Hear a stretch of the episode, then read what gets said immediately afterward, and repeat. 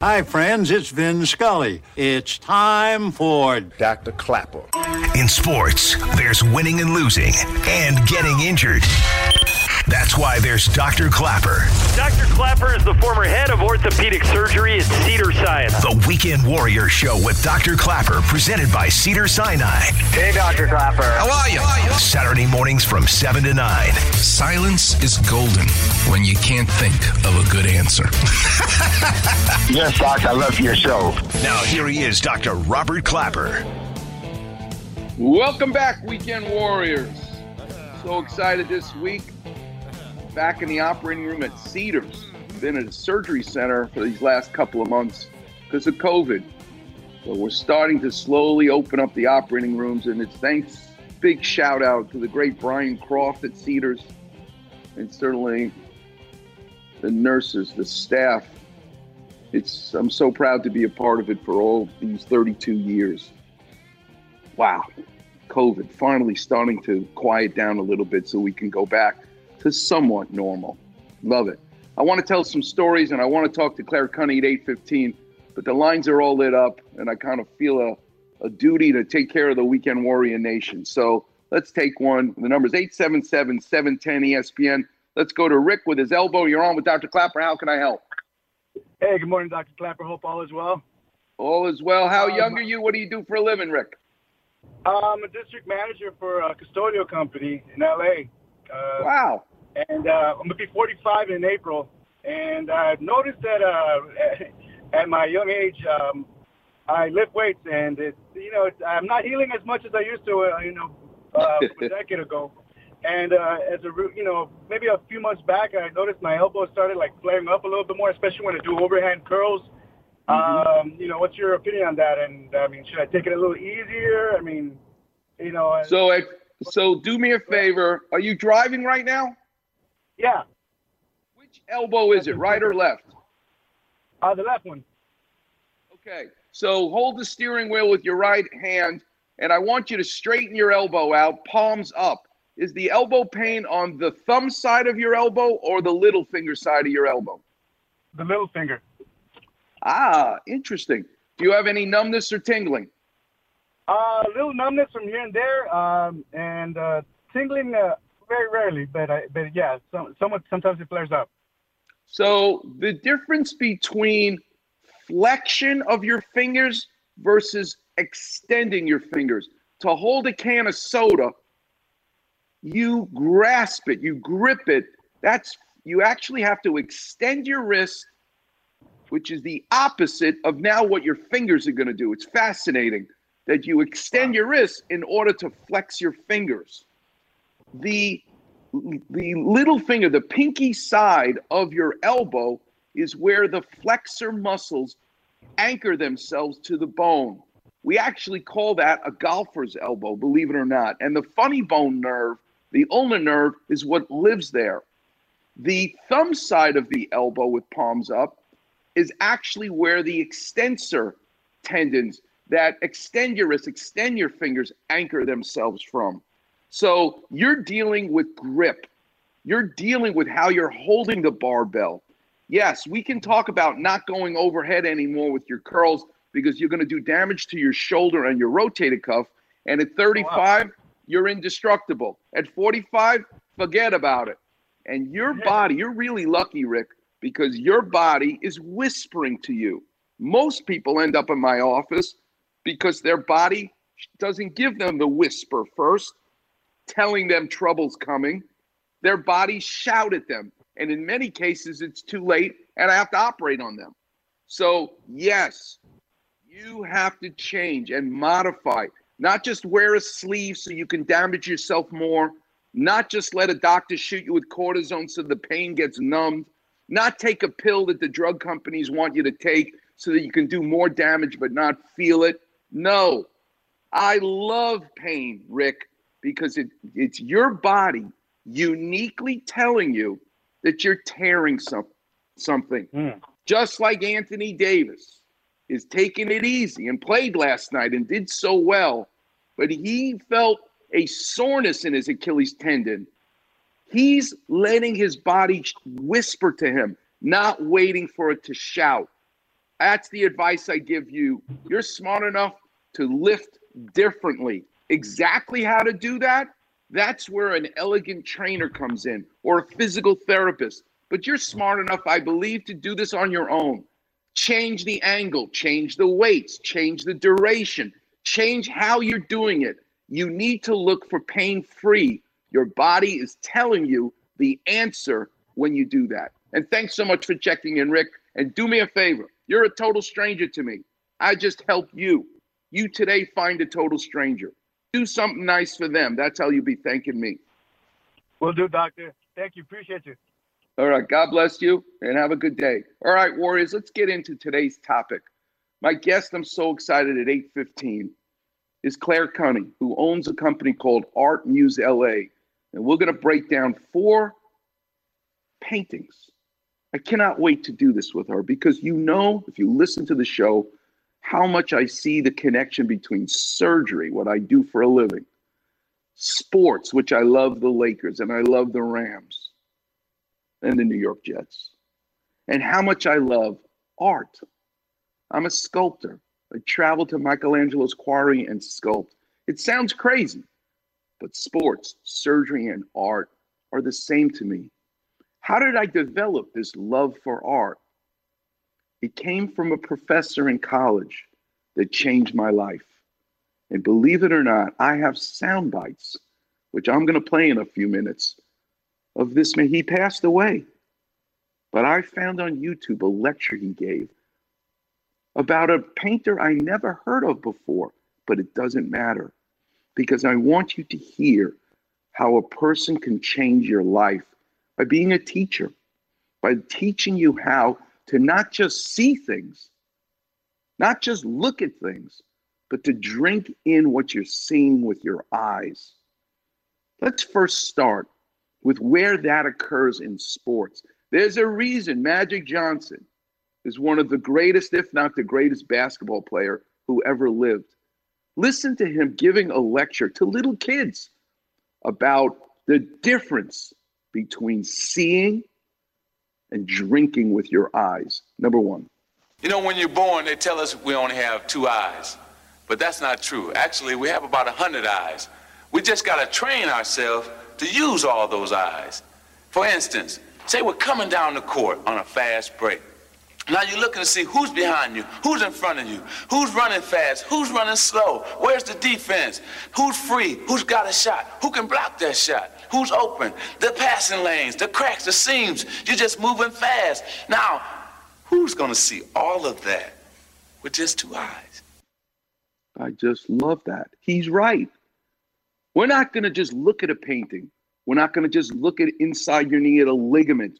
We're not going to just look at that car on the highway going past you and say, oh, that's a black Mercedes. I want you to look through the window. Is it a man? Is it a woman? Is it an older person? Is it a younger person? Are they wearing glasses? How are they holding the steering wheel?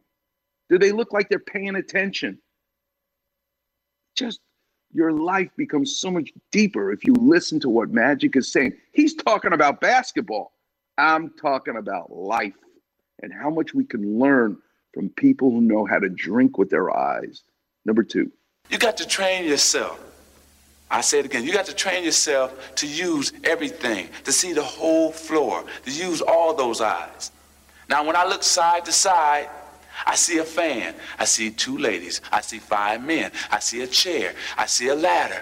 I see a basket. I see some bleachers. I see all of those things. Now, that's an exercise you can use for your eyes because passing is with your hands and your eyes. And finally, number three. We're about to go into passing. And I really love this part of the game because passing, you make somebody else score two points. You set the offense up for another guy. And that's mental part of the game because you have to understand what type of pass you're going to make, whether it's a bounce pass, a chest pass, an overhead pass, or a baseball pass. That's why LeBron James, at 36 years old last night, with his court vision, with his drinking with his eyes, showed Ja Morant the rookie of the year, the opposite of being 36 years old, how it's done. because he can drink with his eyes. What does it sound like when you don't drink with your eyes, when you just see the surface? In sports, I love this. Tommy Lasorda, Dave Kingman, 1978, hits three home runs against Tommy Lasorda's Dodgers. He's so pissed off. They ask him, What happened? What did Kingman do? What's your opinion? Here's an example where you're just at the surface. And you'll hear even Tommy Lasorda apologize about giving an answer that's just so superficial, but it is hilarious. Number four. Can you give us just a few basic comments about your feelings on the game? Well, naturally, I feel bad about losing a ball game like that. There's, uh, there's no way you should lose that ball game, and that uh, just doesn't make sense. What's your opinion of Kingman's performance? What's my opinion of Kingman's performance? What the f- you think is my opinion of it? I think it was put that in. I don't opinion of his performance. Next. He beat us with three home runs. Can you mean? What is my opinion of his performance? How can you ask me a question like that? What is my opinion of his of, of his performance? He hit three home runs. I'm off to lose a game. Finally. And you asked me my opinion of his performance. I mean, that's a tough question to ask me, isn't it? What is my opinion of his performance? Yes, it is. I asked it, and you gave me an answer. Well, I didn't give you a good answer because I'm mad, but I mean... That wasn't a good question. That's a tough question to ask me right now. What is my opinion of his performance?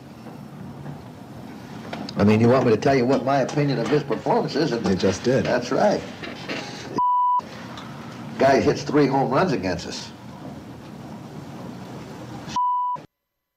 Even Tommy Lasorda says, I didn't give you a good answer. Because of anybody, the reason he was such a great manager is he actually could drink with his eyes. Changing Orel Hershiser's name to Bulldog to inspire him tells us that. But here he says, I didn't give you a good answer. I didn't drink with my eyes. I just kept the answer at the surface.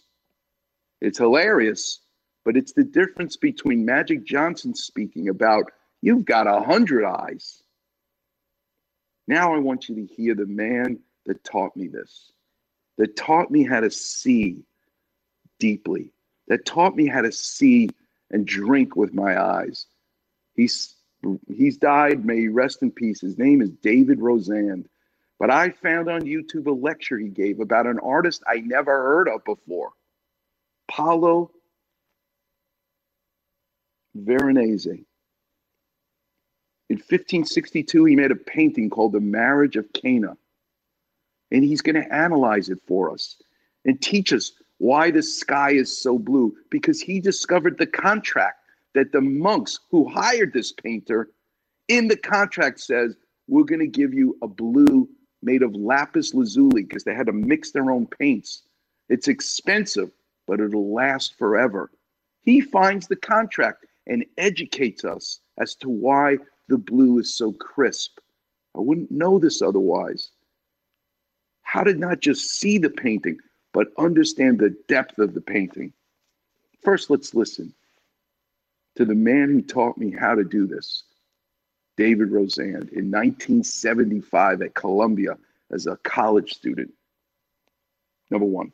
I wanted to talk about uh, the, the, really new and increasingly profound appreciation of a painter who has, for most of his, let's just say, um, uh, fame, been celebrated as a decorative painter. And this was, the, the, I mean, the, the idea of, of, of, being a decorative painter was, was never quite pejorative, but he wasn't considered as serious as Titian or Tintoretto. He's basically saying, You're not a fine painter you're a house painter. You're decorative. You're not the same as Titian. An insult. Norman Rockwell, you're just an illustrator. But no, you're about to learn why this man changed my life.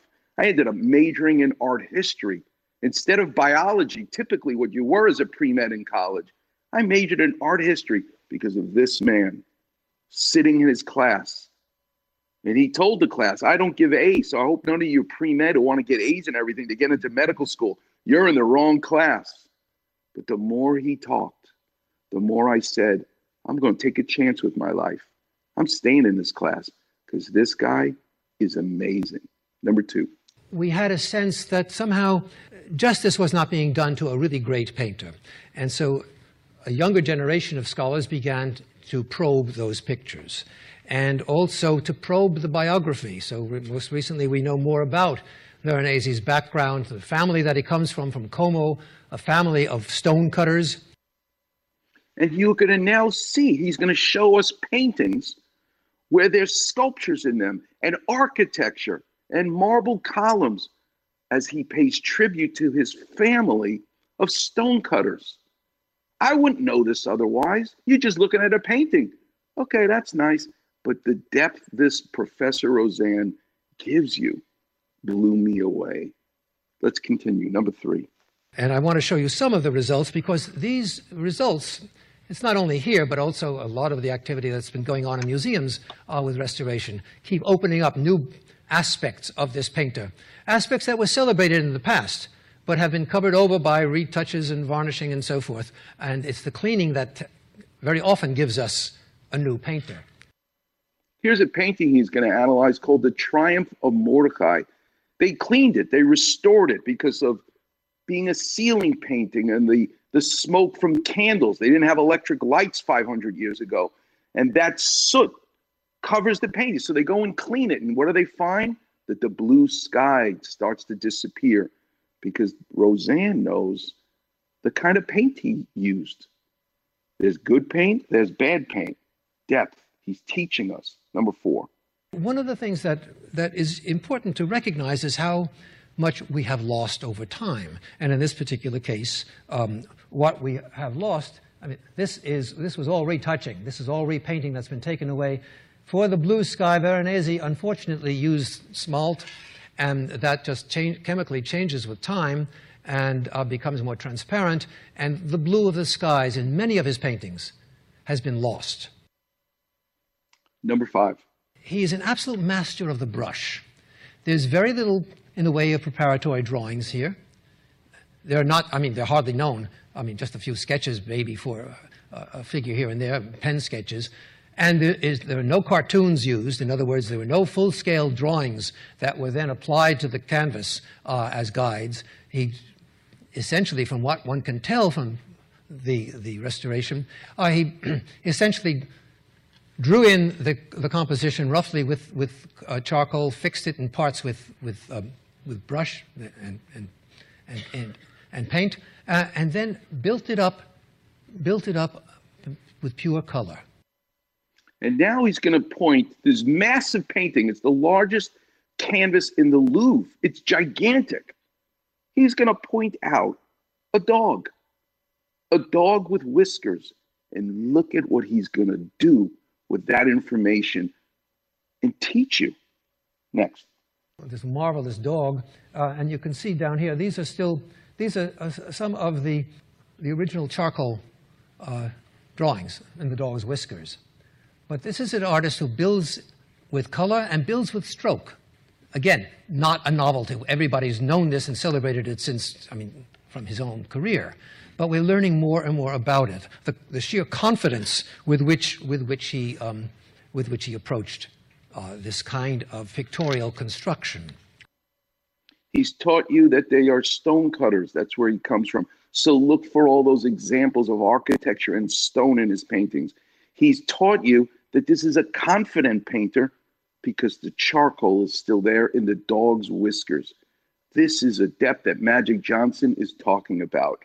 It's not just two eyes, you got a hundred eyes. The Marriage of Cana, 1562, number 10.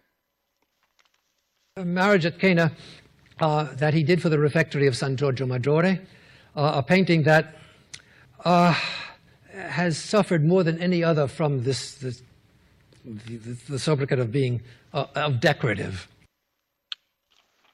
Next. Number 11. The painting itself, uh, as I said, we, we know an awful lot about it. We have the contract for it. We know uh, that here the blue, by the way, the blue is in perfectly in excellent condition in the sky because we know from the contract that uh, ultramarine blue, that is lapis lazuli, was supplied to the painter. He knows the contract because a, a painter can't afford to have lapis lazuli in his studio. It's too expensive. But he knows that the monks who were wealthy said, You're going to make this painting in the contract, and we're going to give you the lapis lazuli. And that's why 500 years later, that sky is still blue. Number 12. This is not, neither gold nor ultramarine was kept in a workshop. It was just too expensive. If the patron wanted it, they paid extra. And in this case, the, the, the Benedictine monks of, of San Giorgio Maggiore had, had the means to pay for it, whatever they wanted. And finally, number 13 and 14. One of the joys of looking at Veronese, as I said at the beginning with the San Sebastiano pictures, is just how he paints, how brushstrokes become anatomy. And um, one day, if I have time, I will do a study of, or at least give a lecture on, the painting of toes. And the two greatest toe painters of the 16th century are Michelangelo and Veronese, approaching in very different ways, but the nice thing about, about the, the, exhibition, of course, is that the toes are all on eye level. And so you can focus on. Well, it's also, it's also what we would call a Morellian detail. When you see a toe that is painted rather too fluidly, it ain't the master. When you see a toe that, that really is giving you some articulation, even right down to those little digits, um, that's, that's, that's the painter at work. He's declaring that there. he wants to be different. And this Yeah, is this there. uh, takes us into that professional world. I just cannot get enough of listening to him break it down. He's a Vince Scully talking about a baseball player. He's Magic Johnson teaching you how to drink with your eyes. And coming up next, one of my favorite guests in these 10 years on the radio is Claire Kunny, who's going to teach us more how to drink with our eyes. You're listening to the one and only Weekend Warrior Show here on E 710 ESPN.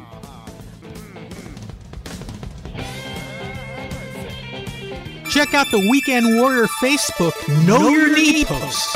One of the most complicated areas of the body ACL, PCL, MCL, patella subluxation. Really? Dr. Clapper translates the language of your knee Dr. Clapper. on the Weekend Warrior Facebook page. Simply type in Weekend Warrior in the search bar and click on Doc's picture. Wow! Your knee feels better already. Damn right. Like, follow, and feel better. Hello there. With the Weekend Warrior Facebook page. On, it's Max. You know there's no better way to start your Saturday morning than with my friend Dr. Clapper and the Weekend Warrior Show. What's going on, LA? This is Kobe Bryant. It's a junior super deluxe. You got to be kidding me. Start your weekend off right. Listening to the Weekend Warrior Show with Dr. Clapper. Ding dang dong. Every Saturday morning from 7 to 9 a.m. on ESPN, 710, home of your Los Angeles Lakers. Welcome back, Weekend Warriors. Great Snoop Dogg, gin and juice, because we're drinking with our eyes. I'm so excited to be joined with my next guest, the great Claire Kunny. Claire, thanks so much for being with us this morning. I'm so excited to talk to you. Thank you. It's great to hear you, Dr. Clapper. Thanks for inviting me. Oh, it's great because it's been 10 years now that I've been on the radio at ESPN, and it's because of people like you to teach us how to see with our eyes. And for me, I decided, well, Claire's going to be my guest this Saturday. Let me see if the man who first taught me how to drink with my eyes, that made me love art the way you make us love art, how to see things. If they ever on YouTube recorded a lecture, and I found one, I cannot believe it. And just to Yeah. hear his voice and his command of the language, it reminds me of you. I want to play a soundbite, not from him, but actually one from the world of sports, because it's almost as if Claire Kunny is doing a Laker game.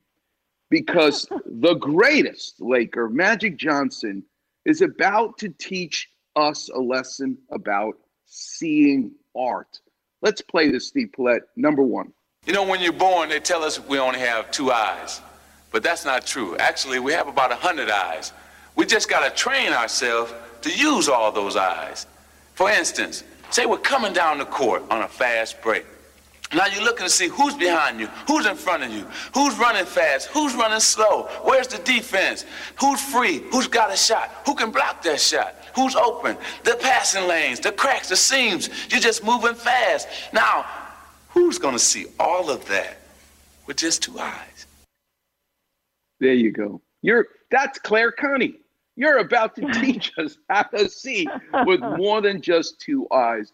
So we just talked a little bit about that blue sky and the marriage of Cana from 1562. Tell us, teach us a little bit about that painting and about the artist Paolo Veronese. Sure, sure. He, um, it, what's interesting is that Veronese is a name that we know him by, but that's a nickname. And it indicates to everybody that he is a man who was born in the area of the, the town of Verona in hmm. Italy. His birth name was Paolo Cagliari, but hmm. we all know him as Veronese, so that's I think that's what we'll what we'll all go by. So he hmm. was um, invited, as Dr. Rosen had told us, he was invited by the Benedictine monks in um, in the in the area of Venice. They had they were building their monastery on an island, the island of Saint George. And so they were in the process of building this big, fabulous monastery. And in their dining room, what is called a refectory, they had this vast wall, and they wanted to fill it with a scene that would be appropriate for a dining room. So they they went to the Bible, and they found a description from the from John, um, and they in the description it, it told about the first miracle that Jesus had had um, had had displayed in public to indicate that he was the Son of God. And so the miracle was about Jesus and his mother Mary being invited to a wedding at this uh, at the town of Cana in Galilee. We don't even know who the bride and groom are, but we know that they went to this wedding. there was a big feast. They at the in the midst of the feast, it seems they ran out of wine. And Mary, the mother of Jesus, looked at her son and said, "We have to have more wine." So Jesus told the the server the servers to go to the big jugs that were and fill them with water. And they filled them with water, and then he said, "Now pour it out." And what happened was that the water had been turned to wine. So this was a miracle, and that's that's the kind of underlying story behind the painting. But back to the Benedictines, they wanted a painting for their dining room. So what better than a grand, elegant feast? So Veronese was commissioned, as Dr. Rosen has told us, to create this painting. The hmm. painting filled a whole wall in its dimensions. You you mentioned this, Dr. Clapper. It is it's huge. It's the largest painting on canvas in the Louvre in Paris, hmm. and the story why it's there is quite interesting. But it it filled the wall of this monastery, the dining room at San Giorgio. Um, it's 22 feet long and 32 feet high. Hmm. And the last point that Dr. Rosen said is that he loves how Veronese paints toes. There are 130 figures in this banquet scene. And so I calculated there are at least a thousand toes that we can see here in the painting. And and he said he also said, and everybody laughed at, at the lecture that he was giving, that um, we can see the toes because they're at eye level. So this painting was hung high on the wall so it would be right over the heads of the monks as they sat and ate, right under this banquet scene.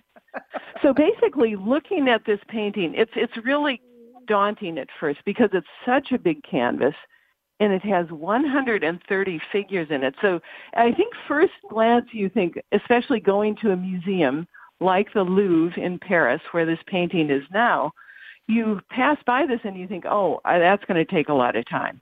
And it will.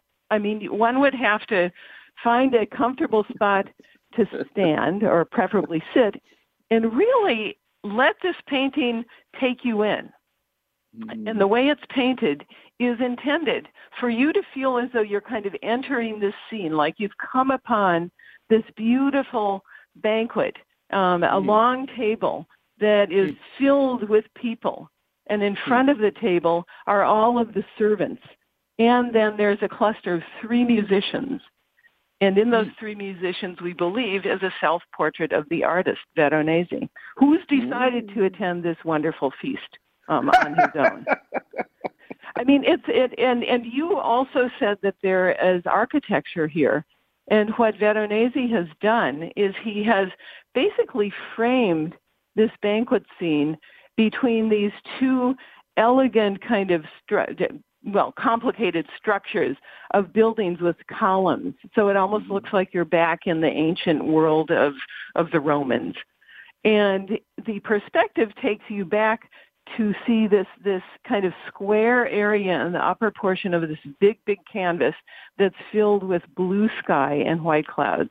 And that mm. blue is the lapis lazuli the most expensive pigment, pigment that a painter would use in the Renaissance. This was painted, remember, in 1562. And so this blue is this really brilliant, um, very kind of, it's a robin's egg blue, um, basically. And it's very clear, it's pristine. And so it's that blue, the blue of the heavens, that we see that is atop this gathering of people. So the painting is just it is so full. We would have to go to to Paris to really get to really take it in. But you want to look at the people. The people are all dressed in very elegant, fine clothing. The clothing is mostly um, of the um, the contemporary to Veronese's time. So he wants people to look at this at the time when it was painted and imagine that that scene actually took place on the island of St. George in Venice at the Benedictine monastery because in the back, peeking up above the banquet scene is this wonderful bell tower. And it's a bell tower that is part of the complex of this Benedictine monastery that was in the process of being built. Um, Oh, so it's God. just one of these wonderful, very complicated, very busy paintings. And you want to, you know, what you want to do is kind of decide where you start to look. And maybe the first po- place to look is to find Jesus and Mary, these important guests at this ba- uh, this wedding feast. And wouldn't you know, instead of the bride and groom being placed at the center of the table, guess who's there? Mary and Jesus. So they really take they take the center place, and of course Jesus is the one that's going to make sure there's enough wine for the for the feast and the banquet to continue. So he's at the center. You could almost look at this painting and never find the bride and groom, who are placed all the way over to the left. And what you realize is happening, though, is a point when the main kind of the the sommelier um, is going over to them with a glass of this new wine. And he's saying to them, This wine is better than the wine we had before. Enjoy it. All right, I want to go Yeah. 400 Yeah. years later to the opposite of a painter who's focusing on detail to a Mm-hmm. painter. I'm talking about Edward Hopper. I want to go Oh, yeah. 400 years later where Mhm. it's almost as elegant, but it's the opposite. But I need to take a break to pay some bills. Can you just hang on the line? We're going to talk about I will. Edward. Oh, I can't wait. Edward Hopper's Nighthawks here in America in Chicago. We're talking to the great Claire Kunny from Art Muse LA. What a treat for all of us to hear her speak about art, teaching us how to drink with our eyes. You're listening to the one and only Weekend Warrior Show here on E 710 ESPN. Laid back. With my mind on my money and my money on my mind. Miss an interview or Doc's weekly story? Check it out on the Weekend Warrior Facebook page. Also, Doc's advice to callers on their aches and pains. Just type Weekend Warrior in the Facebook search bar and you'll see Doc's picture in the listings. And thanks for checking out the Weekend Warrior Facebook page. Hey, it's Sedano. You know there's no better way to start your Saturday than when my guy, Dr. Clapper, and the Weekend Warrior Show, 7 to 9 a.m. Saturday mornings. What's going on, LA? This is Kobe Bryant. Hey, Robbie, do you like donuts? Start your weekend off right, listening to the Weekend Warrior Show with Dr. Clapper. I love donuts. Every Saturday morning from 7 to 9 a.m. on ESPN, 710, home of your Los Angeles Lakers. Welcome back, Weekend Warriors. I'm having so much fun, and I hope you are too. And I've given Claire Kunny an assignment that we talk about four paintings. As we say in New York, forget about it. There's no way we can talk because I don't ever want her to stop talking about just one painting. But we'll make a turn and we'll talk about if you ask me what's my favorite painting in America made in 1942 and just like you talk you taught us about Veronese making himself one of the musicians in the painting at the marriage of Cana from 1562 lo and behold Edward Hopper apparently has a self-portrait of himself in this painting but it's a whole different kind of art looking at Nighthawks Claire Kunny teach us about as though we're at the Art Institute of Chicago with you, looking up at this classic painting, Nighthawks by Edward Hopper. Great. And that's a wonderful point of comparison that the two artists have decided to include themselves in the painting. In, in Edward Hopper's Nighthawks, it's interesting. It is said that he is the figure, there are only four people in the, the Nighthawks painting, whereas in Veronese's Wedding Feast at Cana, we had 130. So, right there, we've got it simplified. Um, and it seems that Edward Hopper has placed himself as one of three clients in the wee hours of the morning, in you know late late at night, who's gone to this all night diner. And he's seated with his back towards us. And if you look at this painting, and it's a small painting, this is an easel sized painting that's only 33 inches by 60 inches. So again, something that is really quite quite simple for us to look at but again the more time you spend it the more that that is revealed to you. So here we see this man seated inside an all night diner. His back is towards us and also at the counter. And if you you it's a kind of triangular shaped wooden counter that these people are sitting at. There's a couple a woman with red hair and we believe the model for that woman was the painter's wife jo hopper and she is accompanied by another man. They they have fedoras on the typical hat that was worn by men um, in the united states in the 1940s and then you've got the man who's waiting on them who's inside the wooden counter and he's got on his white jacket and his white little hat and he seems to be bending over maybe to to um give them you know their their silver service or napkins. But basically this scene unlike the wedding feast at cana this is a very quiet quiet scene. And you wonder why these people are still up. Um, and then as you look at this uh, we talked about in the wedding feast at cana that brilliant blue sky. And what that gave us was this clarity of light and in the Nighthawks, what we have is light that's provided by fluorescent lighting. So there's this weird kind of lime green glow to the whole painting, and that's hmm. because of the fl- fluorescent lights. And an interesting point is that fluorescent lighting was a very new feature um, hmm. in the 1940s.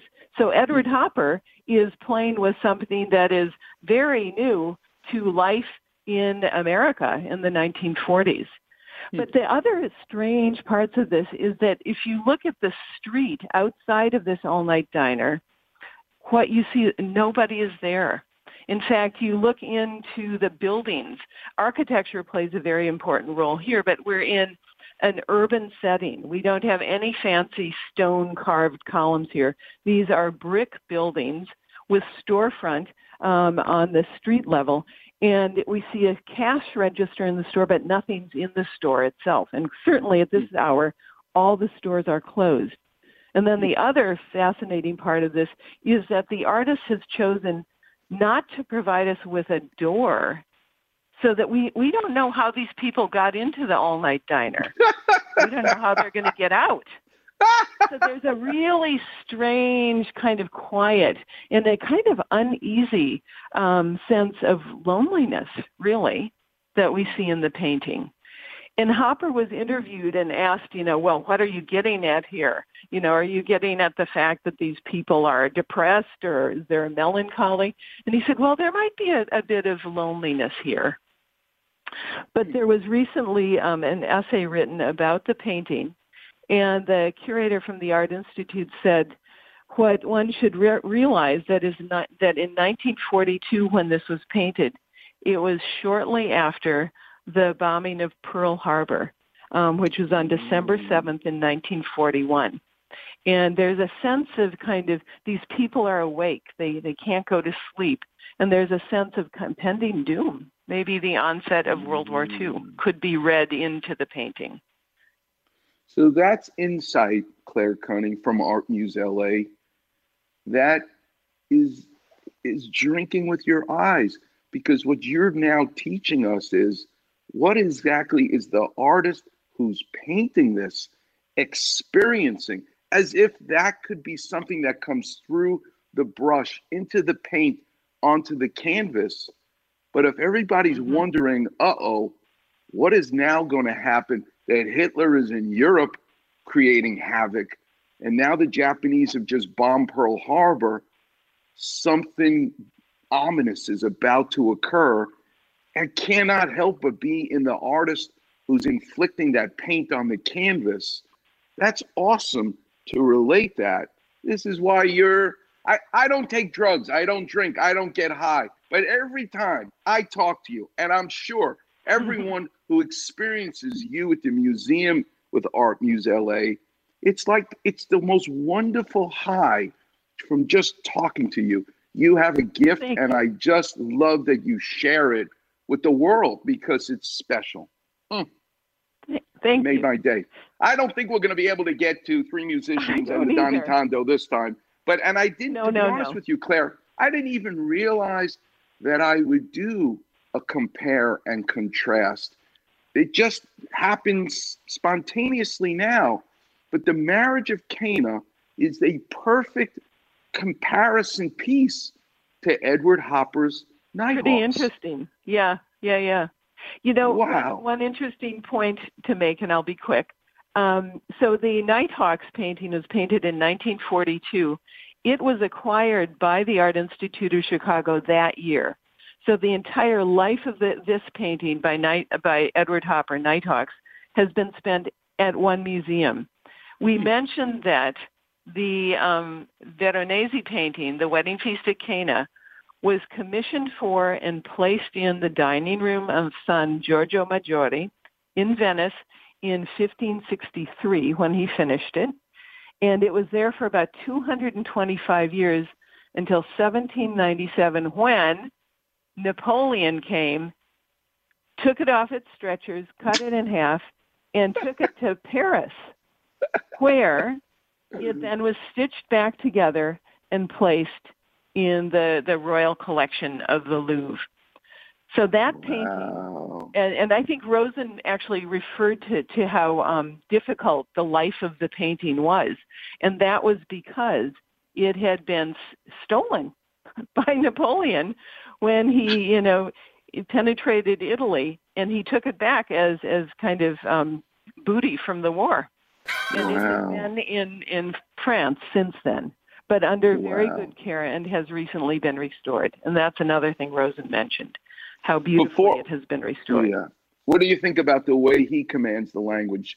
It's like Vince Oh. Scully commenting on Al Michaels is asking you to think about uh, David Rosand. I've got Claire Kunny talking about David Rosand like Vince Scully talking about Al Michaels. Incredible. Listen, uh, before I let you go, how can the listeners keep in touch with you? What are you up to? Get involved. Tell us again, Art Muse LA, how to get a hold of you. Sure. Well, these days we're basically doing virtual programs on Zoom, but they're lots of fun. Um, and they can go to our website, www.artmusela.com, and look at um, programs that we have coming up. We're, we have Saturday series, and we're starting one in March um, on women artists. Great. And um, we're hoping soon to be able to get back into the museum so we can sit in front of these wonderful works of art and just drink them in. I am blessed because Cedars-Sinai continues to sponsor the Weekend Warriors show. This is now the second year of their sponsorship, and I can't thank them enough. My whole career as a surgeon continues to be with them. But what I would love to say is if in six months, and I think I will still be doing this, we need to refocus and regroup. Uh, Claire Kunny, because you're a big part of the success of this show. Thanks so much for being Thank with us this morning. Thank you, thank Such a you. pleasure. Congratulations Thank you. on 10 year anniversary. Thank you so much, Claire. That's the great Claire Kunny from Art Muse LA. Listen, when you're wondering, what should I get her for a birthday present? What should I get him for a present? This is different. It's not like going to a jewelry store, it's better. You will never forget the experience, particularly when COVID is finally away. To be able to hire Claire Kunny and her staff to take you to the Norton Simon or take you to a museum here in LA with them standing next to you looking at a museum, it will change your life forever. Damn right. Coming up next, the clinic will be open. The number's 877 710 ESPN. And I got to talk about my 63 Corvette and Russ Mukai drinking with my eyes, teaching me what I'm looking at. You're listening to the one and only Weekend Warrior Show here on E 710 ESPN. Holy emoji clap man. Weekend Warriors on Facebook. Holy slip disc. That's right, Robin. Hear listeners talk about their aches and pains, Holy hamstrings. along with Doc's Clapper Vision Breathe deeply. and advice to callers. On your toes, Robin. So like, follow, and enjoy A wise decision. the Weekend Warrior Facebook page. Frankly, I can think of nothing more stimulating. Hey, it's Mace. You know, there is no better way to start your Saturday than with Dr. Clapper and the Weekend Warrior Show, 7 to 9 a.m. Saturday mornings. What's going on, LA? This is Kobe Bryant. That's right. Mahalo. Aloha. Start your weekend off right. Listening to the Weekend Warrior Show with Dr. Clapper. Ahui hoi. Every Saturday morning from 7 to 9 a.m. on ESPN, 710, home of your Los Angeles Lakers.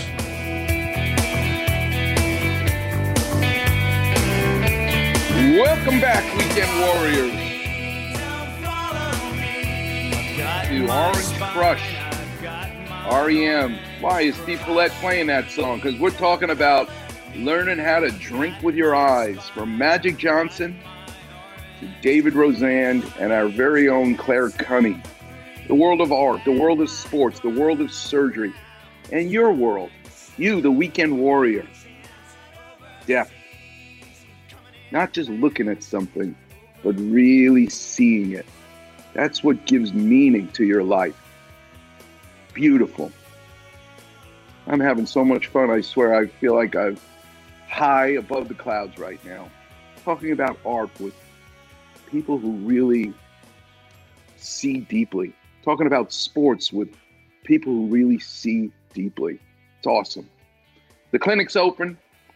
The number's 877 710 ESPN. Let's go to Joe. You're on with Dr. Clapper. How can I help you? Thanks for hanging on for so long. Not a problem, Doc. Um, thank you. I love your show. Um, Do you like the art or is it just me, Joe? The fact that I am on a radio show talking about paintings without having you see the painting. I mean, you talk about something crazy, but I love it. And I hope everybody else loves it. I, I do, and and I love the way you uh, use your clapper vision to explain injuries. Um, I was an athletic trainer for quite a few years in sports too, and worked with uh, pain management. So I was lucky. So, Joe, I'm going to work with Dr. complete what I the tease.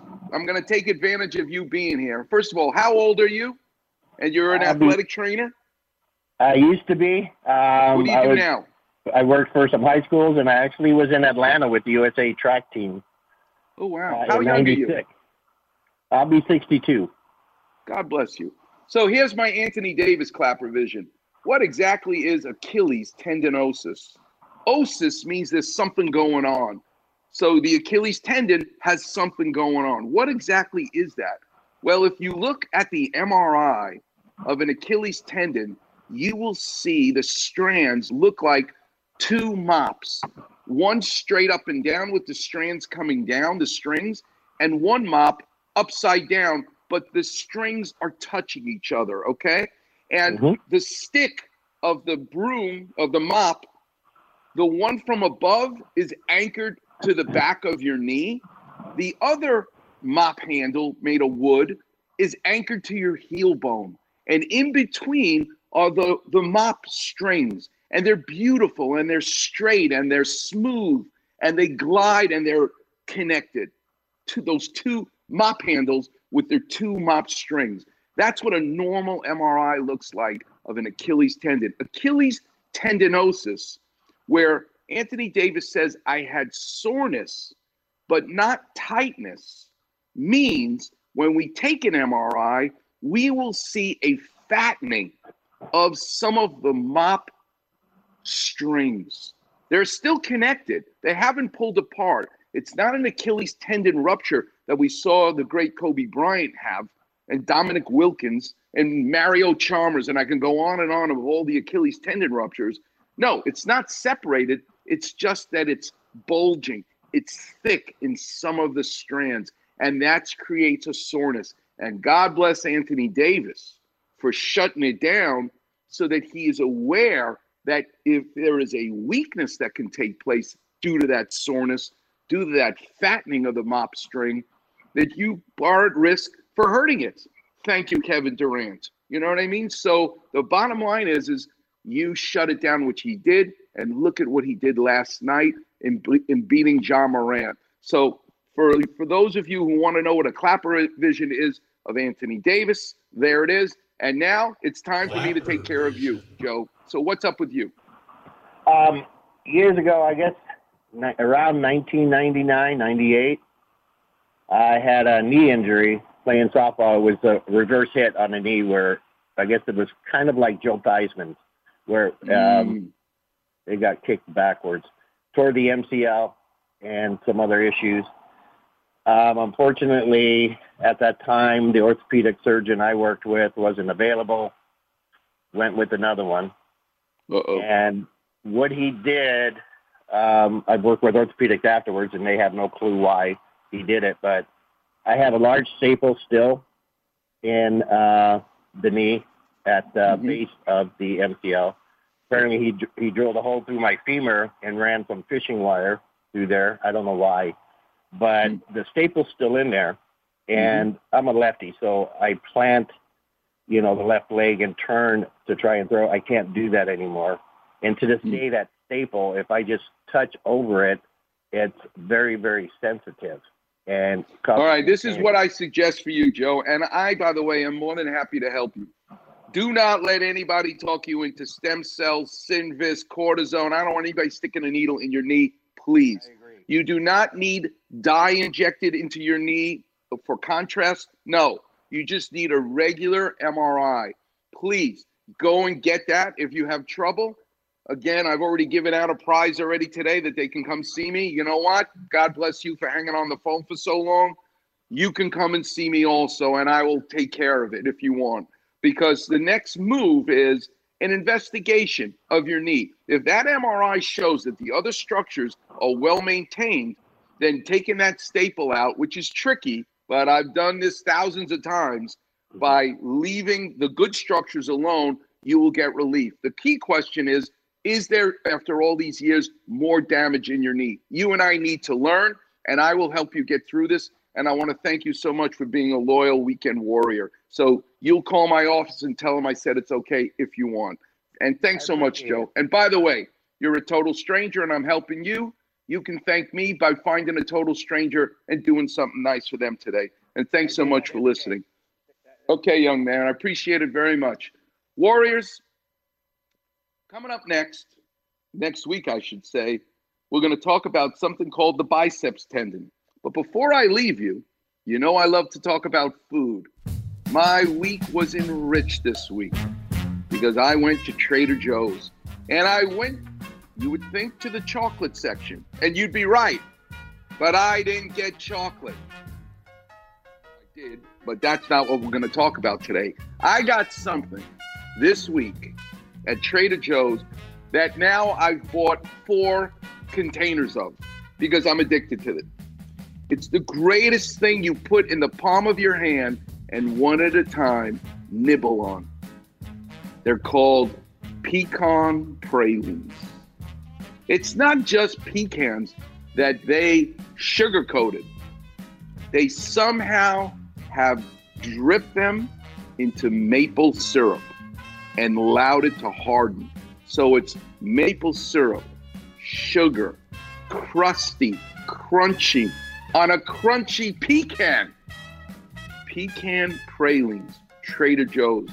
My life is now forever changed, and so will yours.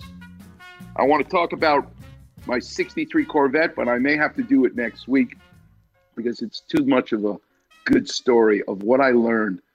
A Jewish guy lifting the hood of a car and seeing an engine. That was my life this week on Wednesday, and it was fantastic.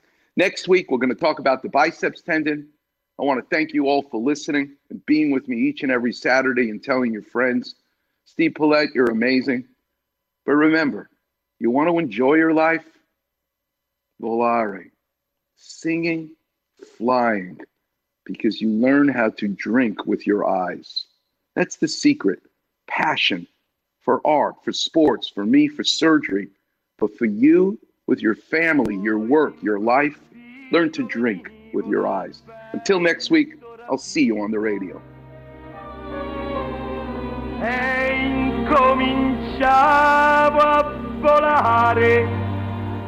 Nel cielo infinito.